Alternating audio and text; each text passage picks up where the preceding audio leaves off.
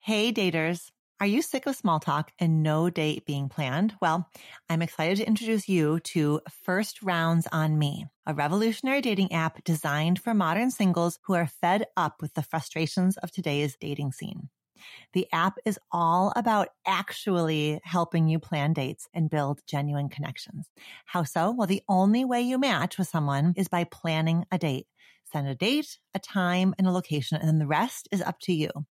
Ready to go on real dates? you can get one free month of their premium subscription with code DOCTOR, D-O-C-T-O-R.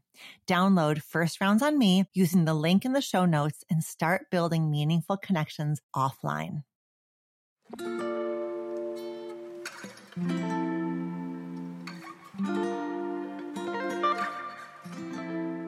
Hello and welcome to Reimagining Love. I'm Dr. Alexandra Solomon. Relationships have the power to wound us and the power to heal us. As a clinical psychologist, author, and professor at Northwestern University, I've devoted my life to studying intimate partnerships and family dynamics. On Reimagining Love, I'm here to translate complex clinical topics into tools and takeaways that you can use in your relationships today. If you're ready to develop relational self awareness and create vibrant and loving relationships with the people who matter most to you, You've come to the right place. I'm so glad that you're here.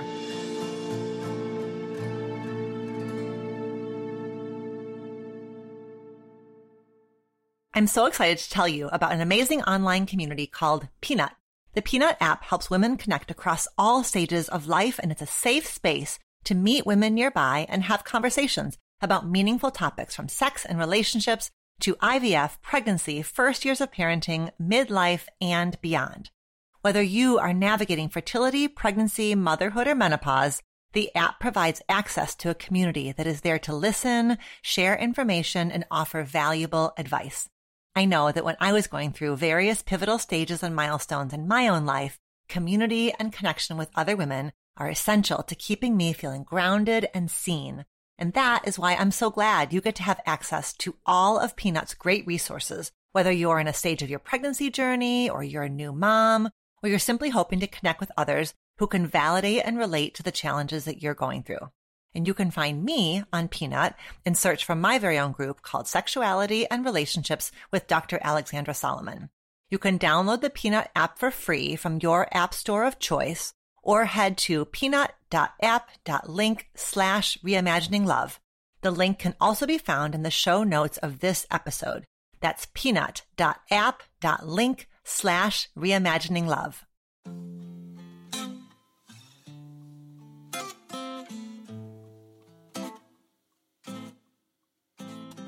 I am so thrilled to have Emmalee Bierly and Jennifer Chaiken, also known as the Shrink Chicks, on the podcast today. Emmalee and Jen are both licensed marriage and family therapists, co-owners of a private therapy practice called The Therapy Group, and co-hosts of the Shrink Chicks podcast. They believe in being down to earth, authentic, and transparent, which they bring into the therapy room with their clients as well as to their podcast.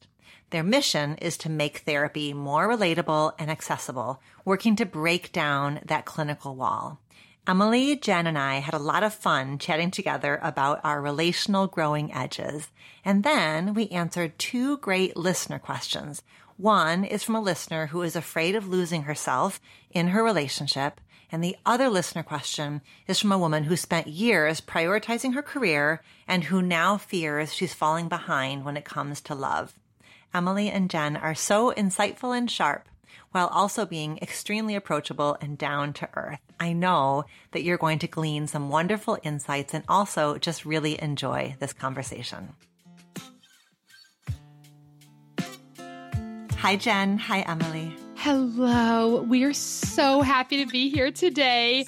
So thrilled. So happy to be with you. The three of us are new friends. We met for the first time officially last week when I was a guest on your show, and now yes. here you are a guest on my show. But I came away from our conversation like it was one of those conversations that stayed with me and I thought, "Oh boy, okay, I got a future with these ladies. I'm not letting them get too far away from me." So I am really glad to have you here with me today. The feeling was so mutual when we got off that call. We were just so energized, feeling incredible. So we're really pumped about this. The way that I like to start when I have guest experts on reimagining love is with this relational self awareness question. And so I've got both of you. So I'm going to want to hear a little bit from each of you about how you would respond to this question. But are you ready for it? Yes. yes. What is a growing edge that you're currently working on in one of your important relationships? And what has it been teaching you lately?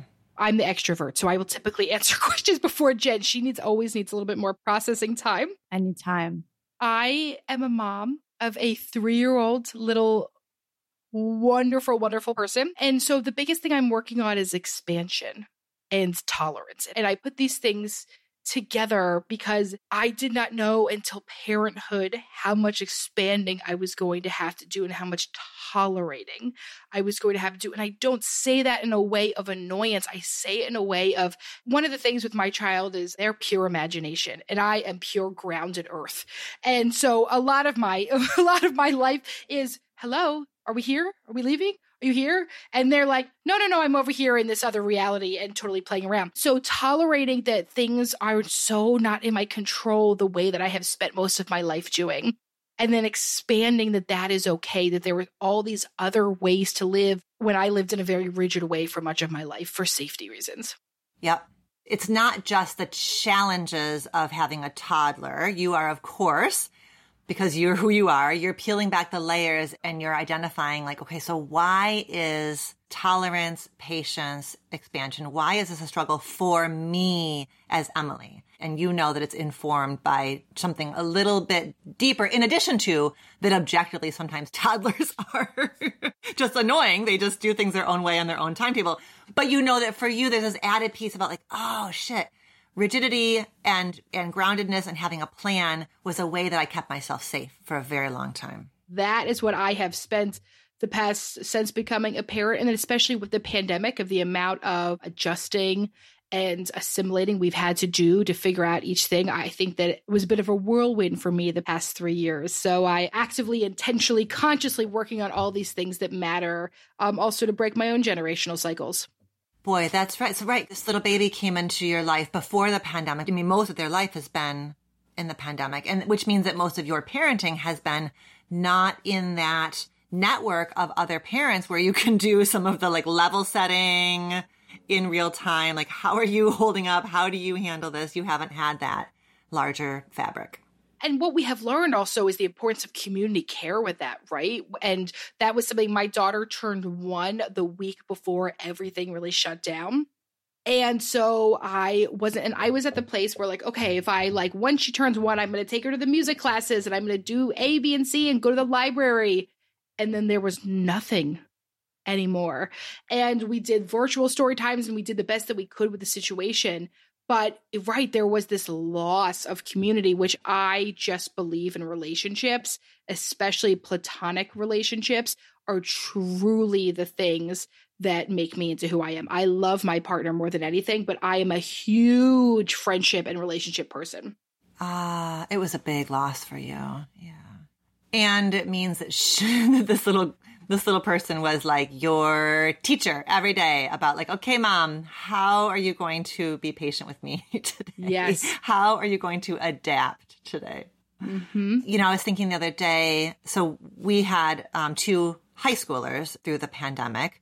Wherever this pandemic hit us, right, it, it became a massive pause button in wh- whatever development we were in, whatever development our family system was in. And so to have two high schoolers through the pandemic. Our kids did remote school and our, our son, Brian, who's 19, has some special needs. And so everything is always, you know, different for him and with him. And in the pandemic, it was just the whole remote schooling was really, really hard. And it was so much of like, it is 8.59. I have a therapy client at nine, but he's having a hard time like not of feelings about how am I going to get my thing done while supporting him with his thing. And he's home from school now and he's taking an, an online class at the community college where he goes to school. So I was helping him get set up with his technology and it wasn't stressful. Like he was doing his thing. I was helping him get set up. I had a client, but I wasn't late. I wasn't stressed, but it was like my body remembered it. You know, my body Ooh. remembered that feeling of when this was all we had,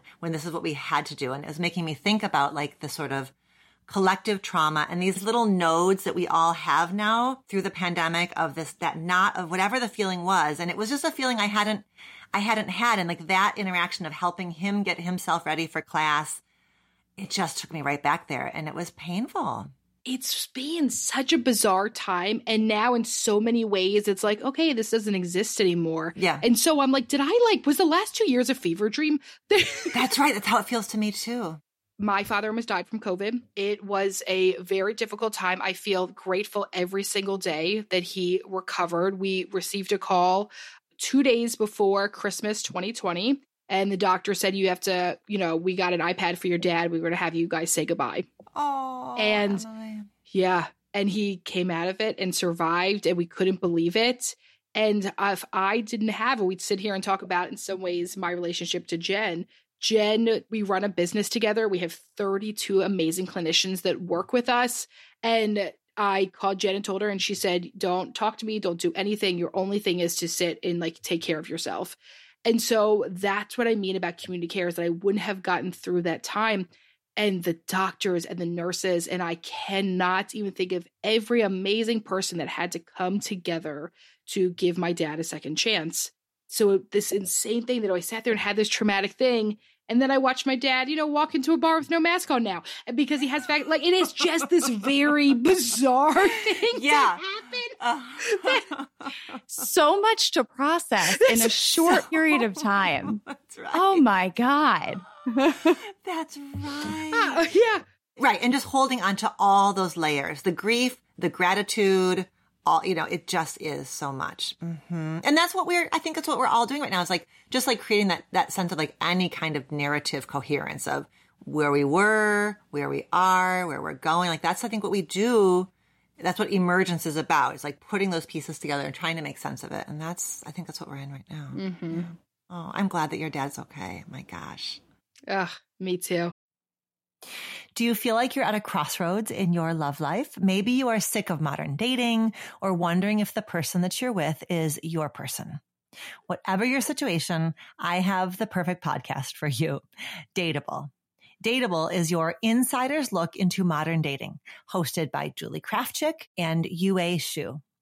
Julie and Yue bring a sense of humor to their insightful explorations of all things dating, turning matches into actual dates, the psychology of relationships, red flags, attachment styles, and so much more. I am proud to have been a guest on their podcast three times. So if you're looking for a great starting point, check out my latest episode with them when you're ready and they're not. I'll put a link at the bottom of the show notes. Wherever you start, this podcast is going to help you feel inspired to date differently and create a love life that works for you. Subscribe to Dateable wherever you get your podcasts. All right, Jen. So I think the, the thing that is top of mind for me and something I'm always working on in my relationship with my husband is being able to express myself and my needs in a pretty consistent way. I I grew up in an environment where you know I learned to push my needs down or not really understand how I was feeling. And as a highly empathetic person, it's so much easier for me to focus on other people's feelings and emotions. And so, something that has been really helpful in that process is first connecting with myself and saying, How am I feeling separate from other people? Uh, being able to create those emotional boundaries for myself, which is just a journey that I've been on for years. And in tandem with that, being able to set those emotional boundaries within my relationship, then being able to express to my partner, this is how I'm feeling and this is what I need. And I think so often we push those needs down, especially as women, you know, we kind of push those needs down to focus on others and take care of others. And I think really connecting with myself so that I can better connect with my partner is something that I'm always working on in my relationship. And I can imagine because it's your growing edge, it requires him to also be adapting because the way that you talk to him, the way that negotiating any of the eight gazillion things that a couple has to negotiate, it goes differently now than it used to. Absolutely. Absolutely. And I have to catch myself a lot because in my head, I find myself saying, like, oh, well, you know, I don't want this to happen. Or instead of expressing myself through maybe some sort of criticism of like, stop doing this, stop doing this, to be able to switch the verbiage to this is what I need and this is what I would really love in our relationship. Like eh, to almost change it from this is what I don't like to this is what I would really appreciate is also something that I think has been really helpful. And, you know, we work with couples and I'll ask, you know, the partner in a relationship, like instead of saying what you don't want, what do you think you want? And so often they're unable to come up with it. They're like, I'm, you know, I'm not really sure. Not that. I know I want not that. Anything but what you're doing. That's right. And that sometimes isn't obstinance. It's not being critical. It just is actually a very different way of coming into relationship is like it starts with identifying something inside of me. It's just a really different it's a really different orientation to self and other. Yes you know, that I think has to, for certain people, has to really be a practice of being able to set that kind of emotional separation from other people. If you're used to taking on kind of other people's emotions, I think there's parts of it that have been very beneficial to me as a therapist and connecting in my relationships. But I think that there's a balance to find in that so that you're able to say, How am I feeling? so that I can express this to my partner? Because also your partner deserves to know how you're feeling so that they can know what to give you or how to create more balance in the relationship. And uh, sometimes it requires, like when I think about this in my own life, like sometimes it requires me to say, I don't know and to like pause because sometimes it just just takes a minute it ta- it's an actual active pulling back from reading everybody else pulling back from thinking through what makes sense pulling back from the, the shoulds, there's a process that has to happen of slowing down, peeling back in order to like feel want. What does want? What do I want? That's a, it's very different. And as Emmalee said earlier, I'm pretty introverted. So it takes me some time to really process things internally. So, and I think that's, you know, it's an important thing to know about yourself, something we know about our relationship you know, in business. And Emmalee always knows that I'm going to take some time to process things. And she's going to be much quicker to say, well, this is what I want. And this is how I see things, where I have to say, like, listen, you have to give me a day just to think about it, to process it. And so I think in any important relationship, it's so important to first know that about yourself and then be able to communicate that. Because if you're in a relationship with someone who processes things in a completely different way, they might not be expecting that do Emmalee and your husband bond over this? the what it what it means to love Jen and how you have to specifically love her in order to Have you guys talked about that specifically? Um, I don't know if the specific words because I wouldn't say Bill uses. Your wonderful husband doesn't use that language. He's a little bit. It's really different to be in like a partnership with a therapist, right? Like a business partnership with a therapist and then a non-therapist. So One of the things that's so magnificent to watch about your relationship, Jen, is you guys, you're very funny together. There's a lot of silliness, there's a lot of laughter in Jen's marriage. And I think that that is something Jen feels stuff so deep and so strongly that I think if she didn't have a partner that was able to keep things light, it would be very hard for you to come out of a lot of days. Thousand percent. That was so beautifully said. Yeah.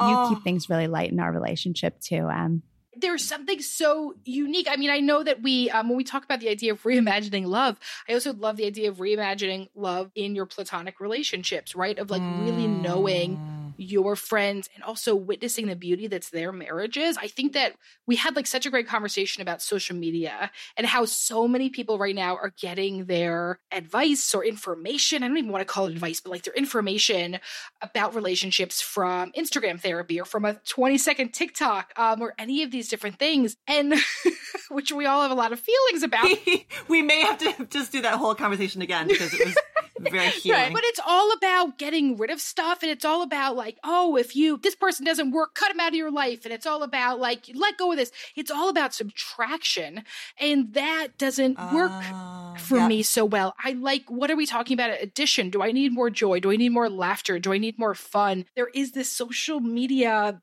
thing that's happening right now about like letting go of stuff. And one of the things that like I made sure to include in our wedding vows was every person here, your job is to help also redirect us towards each other. Of oh. course, everything I'm saying doesn't work in an abusive relationship. Let's remember that. That's right. But we see this thing of people encouraging, you know, others to leave and, oh, screw him. You're better than him. Well, wait a second. right. Hold up.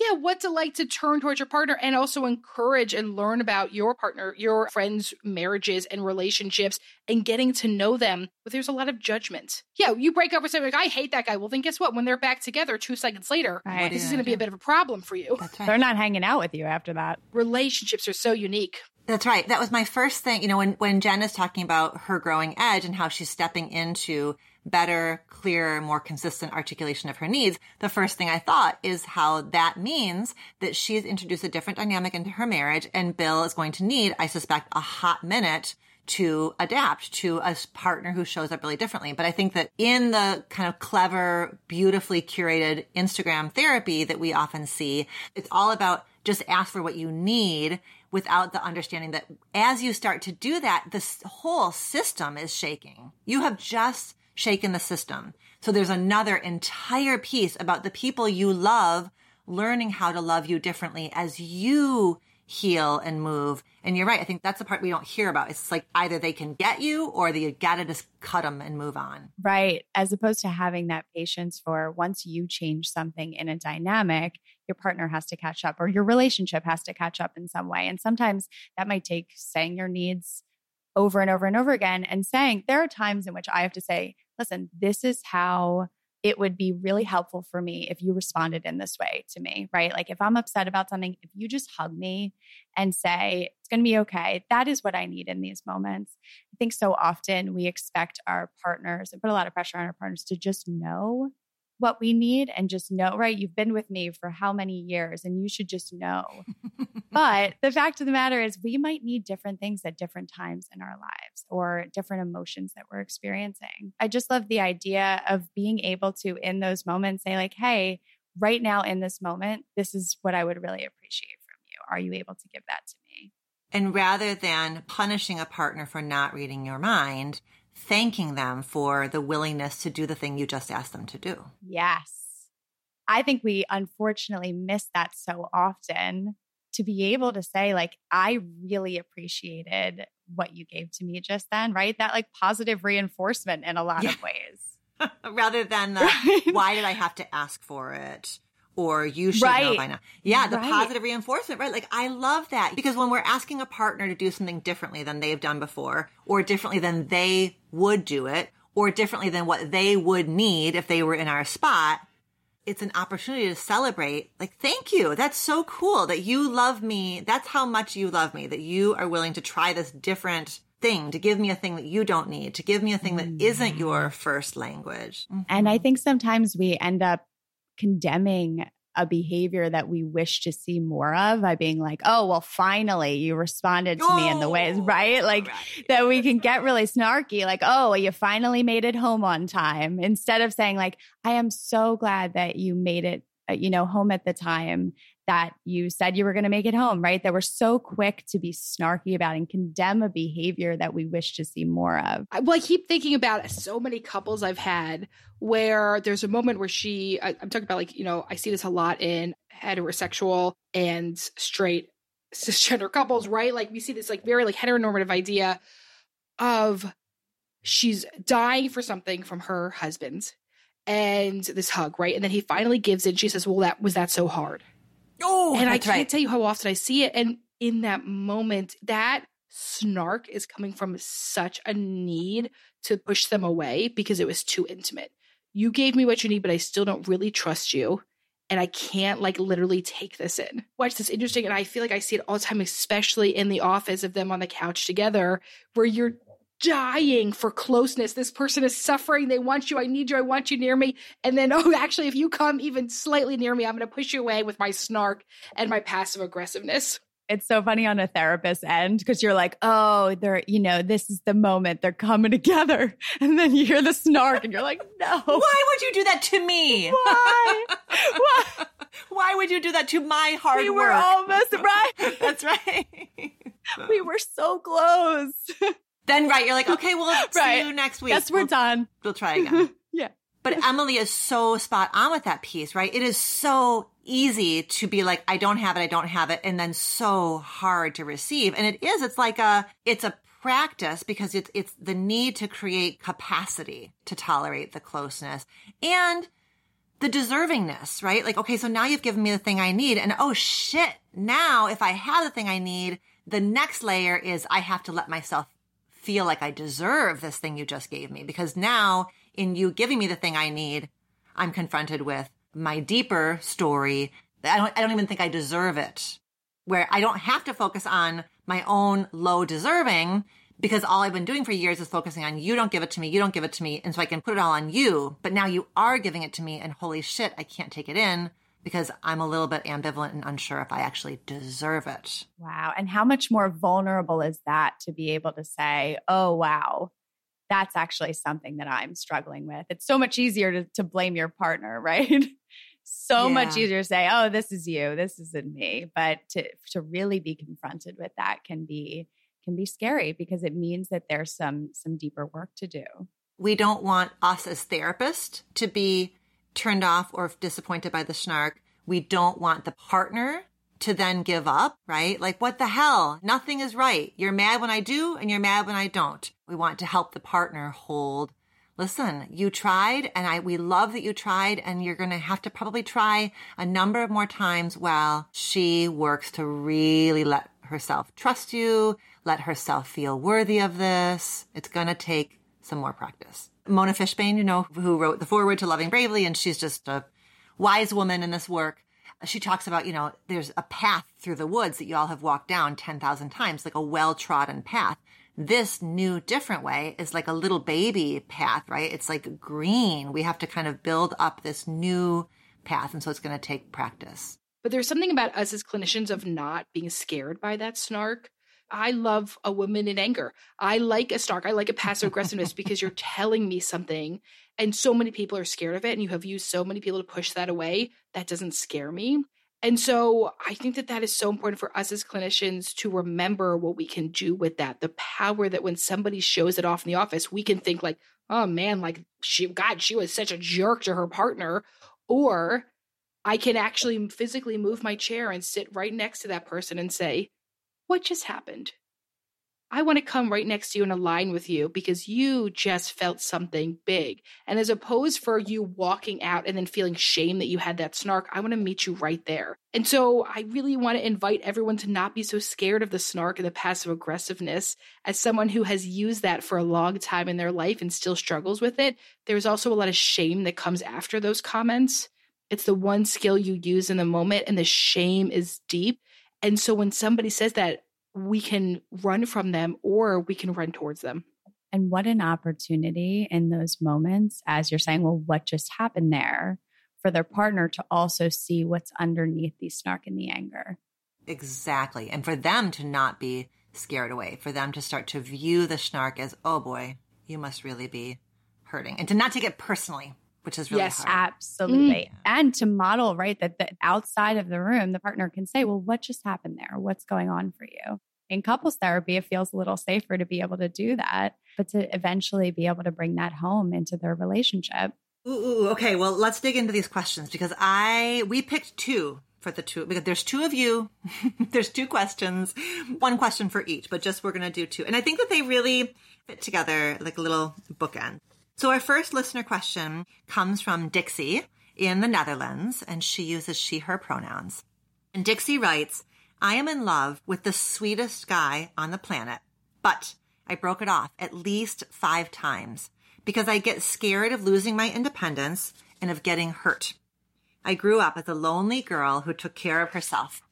I really want it to work this time. How can I stop myself from running away? Here's where I just Jen's to make fun of me because I brought this up yesterday. One of the things I hate about listener questions is that I want so much more information and I want to hug you and kiss you me and too. just hold you, right, Dixie? So my first thing that comes up is the exploration of that loneliness as a child.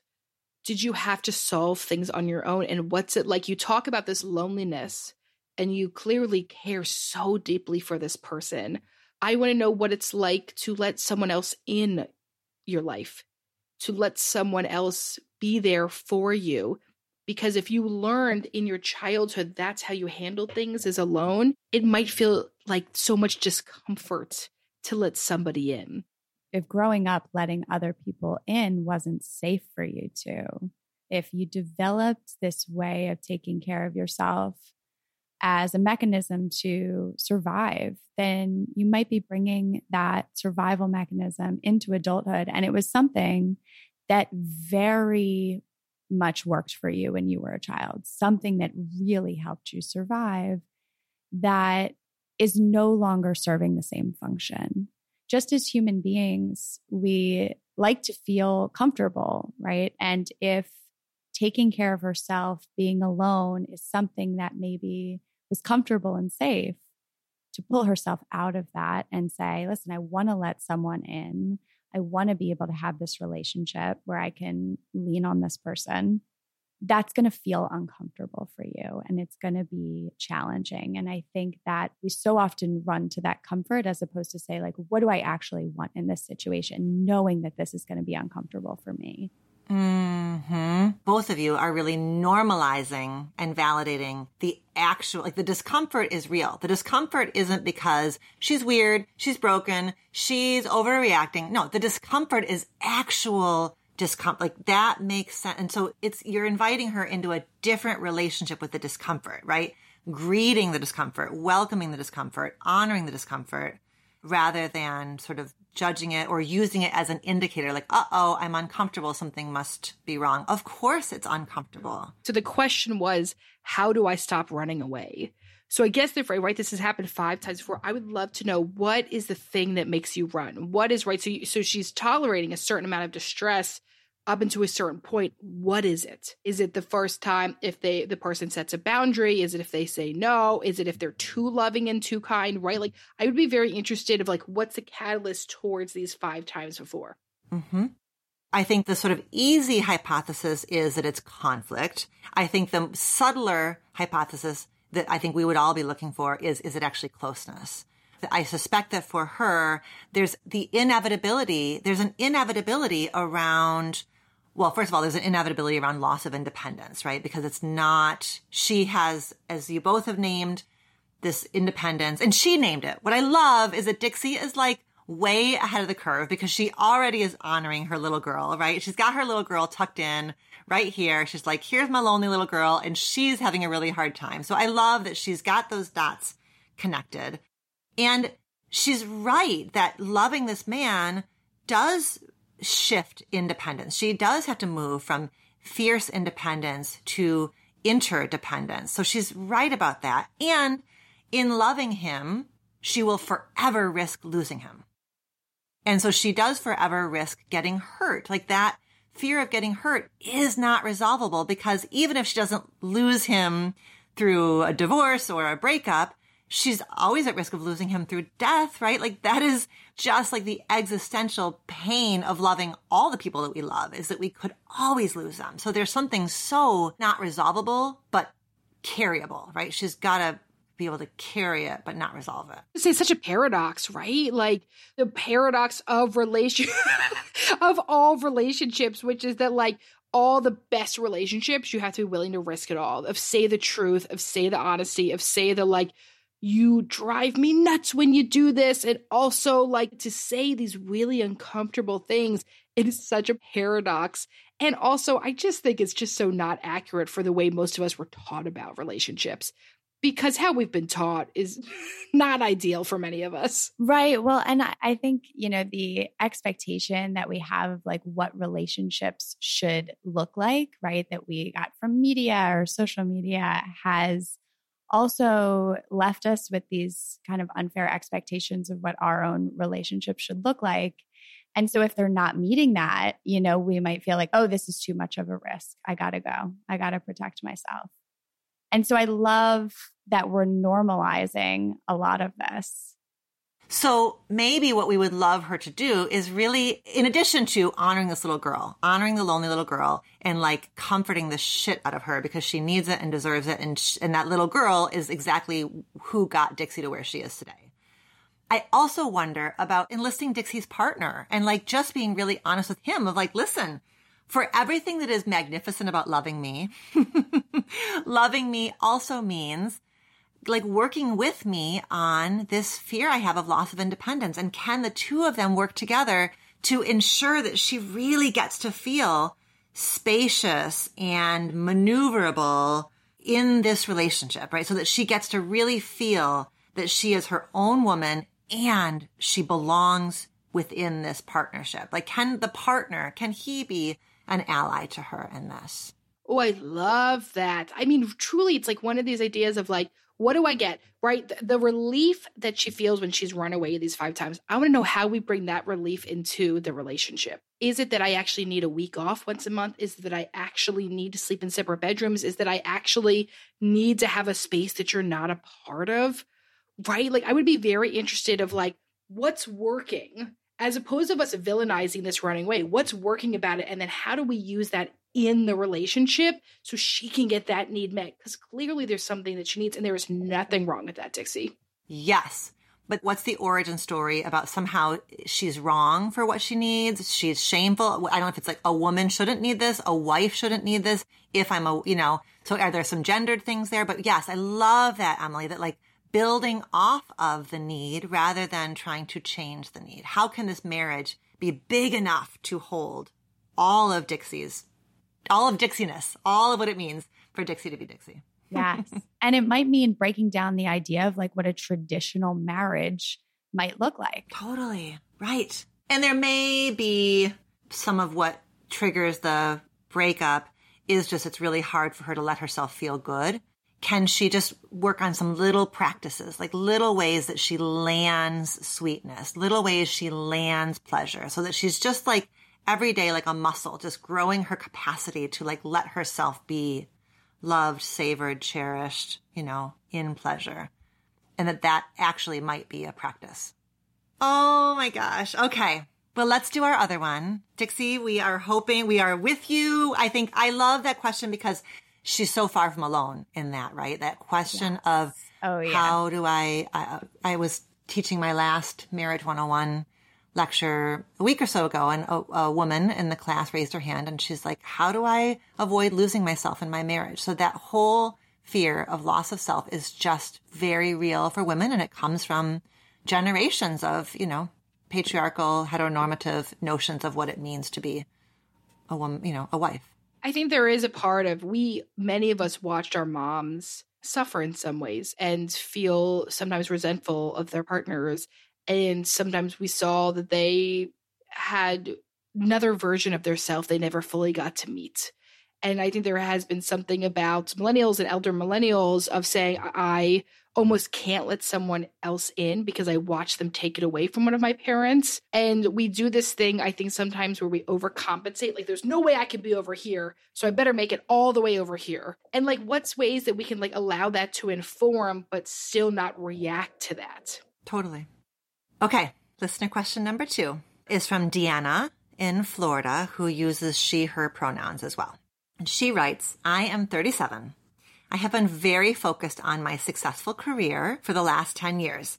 Now I finally feel ready and I feel a longing for a relationship that would lead to a marriage that would lead to a child or children. But I feel immense self pressure from watching my friends who are already well into the stage of life and family, strangers, media making me feel like I am behind, that I'm running out of time, etc. to find someone, especially if I want children. How do I keep the faith that the right relationship will come along without this background noise and the challenge of meeting people in a largely retirement focused area from weighing me down? I first want to commend her for the recognition that the background noise is just that, right? That we are consistently infiltrated with this background noise of it's it is so easy to compare yourself to. And so I think to really recognize it first and foremost as background noise and say, well, how do I want to set boundaries with myself, whether it's going on social media or if people are coming up to me and saying, well, when are you going to get in a relationship and when are you going to have kids, right? What kind of boundaries do I want to set with those people in my life so that I can focus on myself, what feels right for me, because I think that those boundaries are going to be really necessary in order to take care of your own mental health in this process because that's very that background noise is very real. It's very real. She's not making that up. One of the things that comes up for me is I want to also remind Deanna, I, my mother had me at 43 and I'm basically perfect. So, um, perfect. so, so she's young. Your mom would be like, Are you kidding me, Deanna?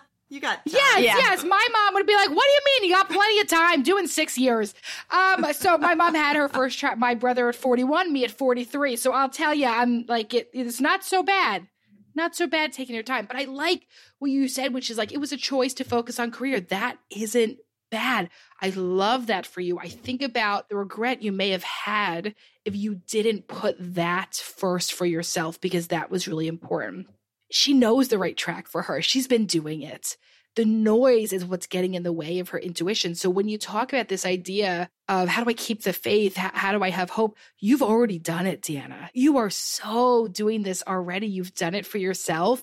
And if you can reduce that noise and tolerate some of that uncomfortableness, you are so in tune with yourself to get to where you wanted to be these last 10 years. And I think that is so amazing for you. And like, I think you have to stick with that, right? So that faith is about, I knew what was right for me then, and I know what's right for me now. And so it might not look the way of all of these other people, but when I choose to stay on my path, to listen to myself, to have some of that intuition, I think that that is just so fabulous.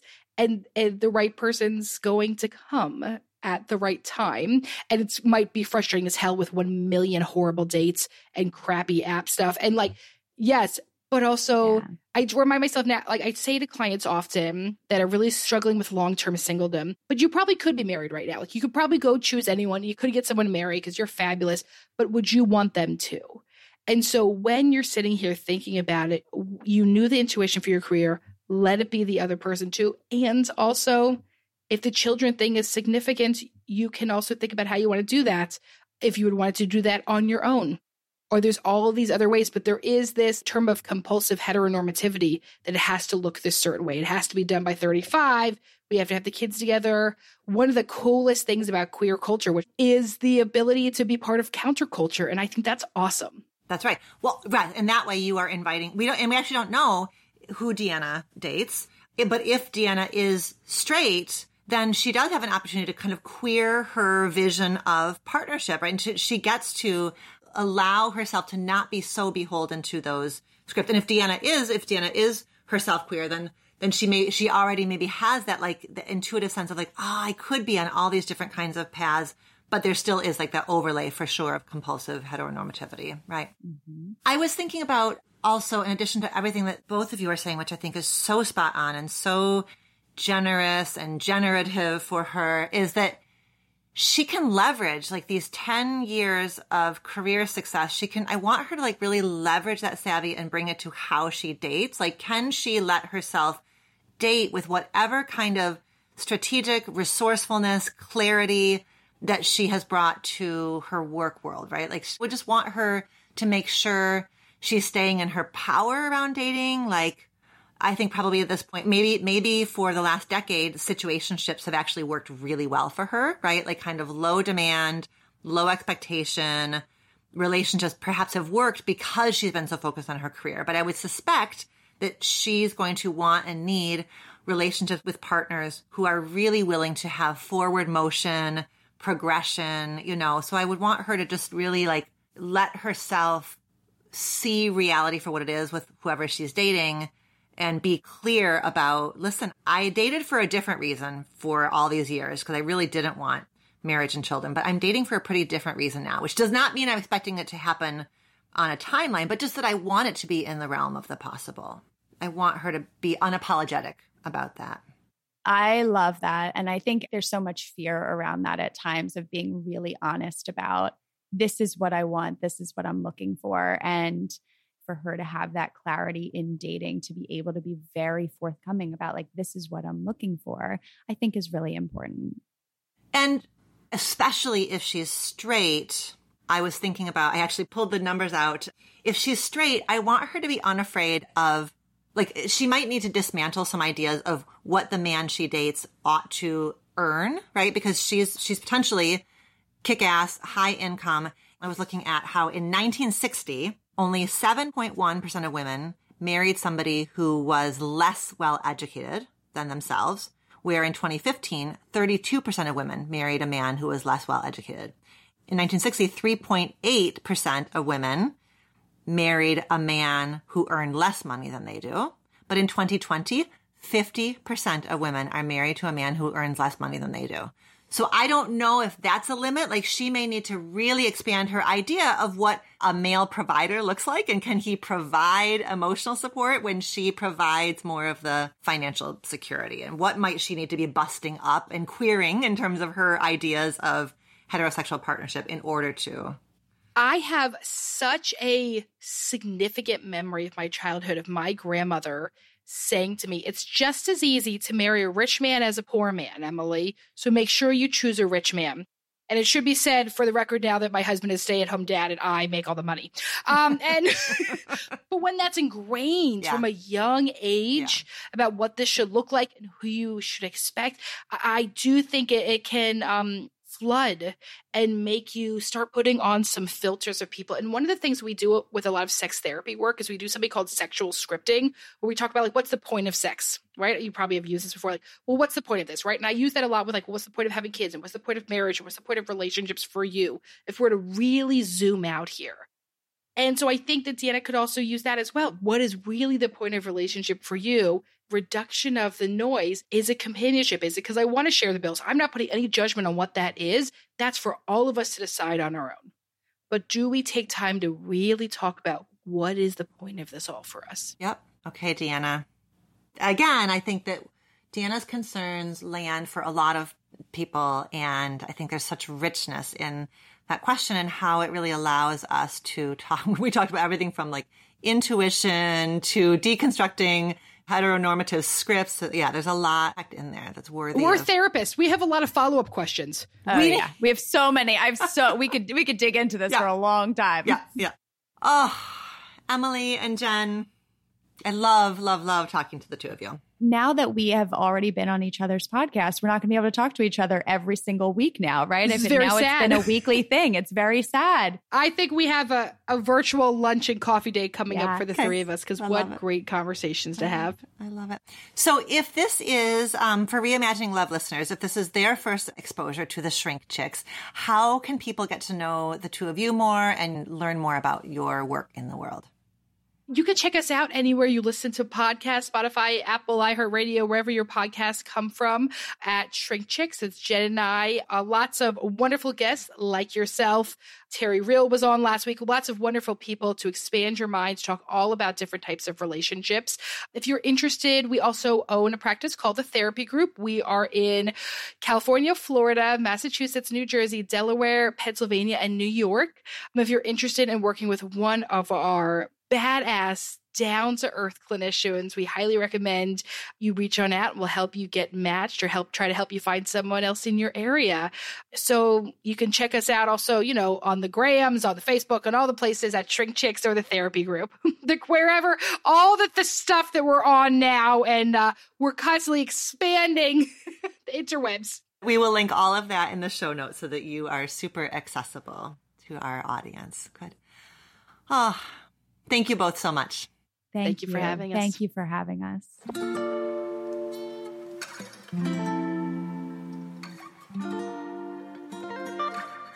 Thank you, Emmalee and Jen, for such a rich conversation. I absolutely loved talking through those listener questions together. You can find links to the Shrink Chicks podcast and other ways to connect with Emmalee and Jen in the show notes of this episode. We have also included the link to the Shrink Chicks episode that I was a guest on if you'd like to hear another conversation between all of us. Until next time, be well. Do you have a relationship question that you want to have answered on the show? Follow the link in the show notes of this episode to send in a written or audio question. Questions can be about intimate partnerships, family relationships, friendships, you name it. I can't wait to hear from you.